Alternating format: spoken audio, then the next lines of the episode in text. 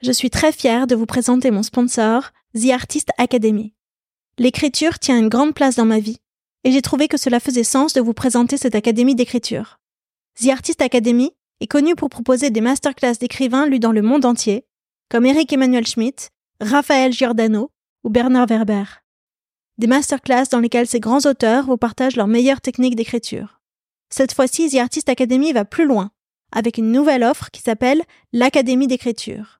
L'Académie d'écriture, c'est un coaching sur 12 mois qui vous prend par la main de la première page au point final de votre manuscrit. Vous êtes coaché par des agents littéraires et vous avez accès aux masterclass de 8 grands auteurs. Les thèmes abordés?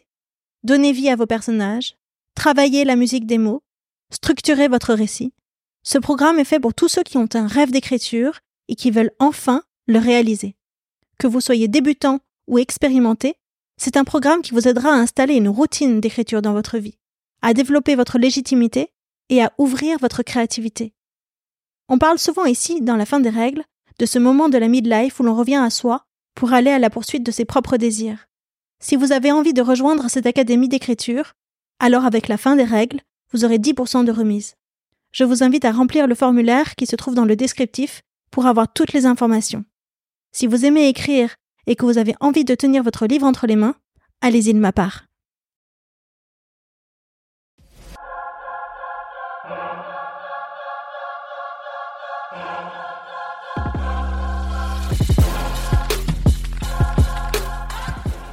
La fin des règles dans la vie d'une femme, c'est la ménopause.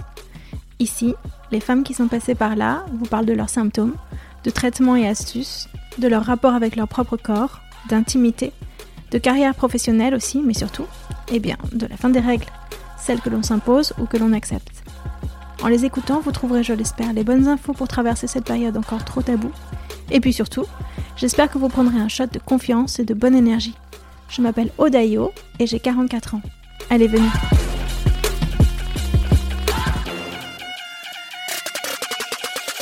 On passe donc en, en hyperstimulation pour faire une FIV. Euh, première ovulation, donc elle, elle fait l'examen et elle s'aperçoit qu'il y a deux follicules.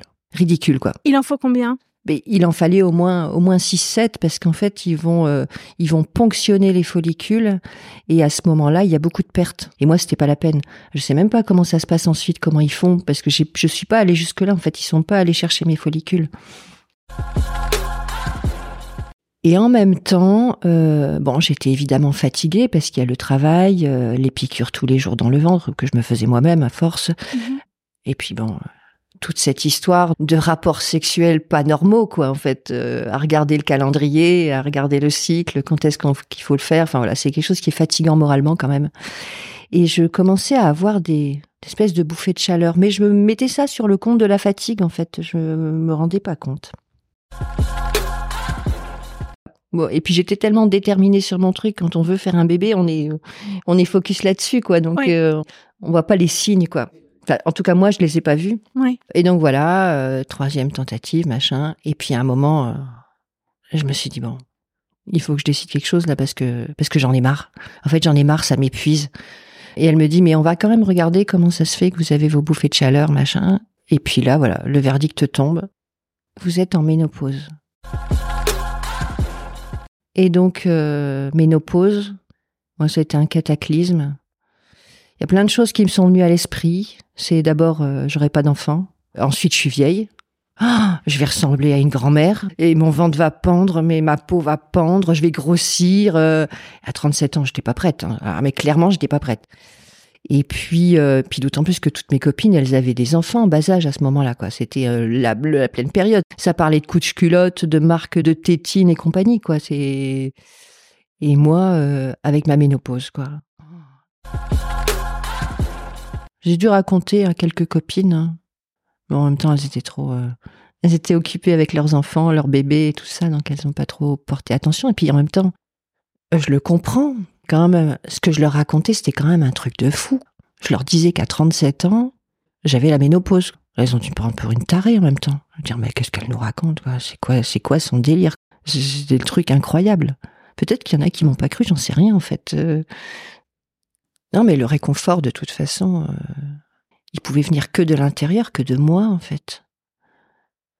Et c'est le temps qui a fait les choses, en fait. J'ai bien vu que, ne passait rien de dramatique et que c'était que du bénéfice, en fait, cette histoire de ménopause.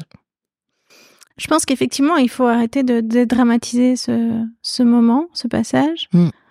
Il a été très mal euh, vendu aux femmes. On, leur a dit euh, que c'était la fin de quelque chose. On leur a dit que c'était la fin de la fertilité, de la fécondité, et que c'était un, un pas dans la vieillesse. Et je pense qu'il faut essayer de bah D'arrêter de lier les deux. Il y a la vieillesse d'un côté et puis il y a la ménopause de l'autre et ça n'a rien à voir. Et puis qu'est-ce qui dit qu'une femme elle est faite euh, uniquement pour procréer? Enfin c'est que c'est quoi ce truc de malade quoi?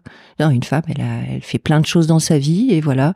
Et à un moment c'est c'est c'est son cycle, ses ovaires s'arrêtent de produire et voilà et ouais, bah, what else Il y a plein de choses et en fait c'est le début d'autre chose en fait. Euh, c'est le début d'une vie euh, beaucoup plus libre c'est quand même tout ce qui arrive tous les mois, c'est quand même pas rien, quoi. C'est. Euh, tu as le souvenir que toi, ça t'handicapait les règles?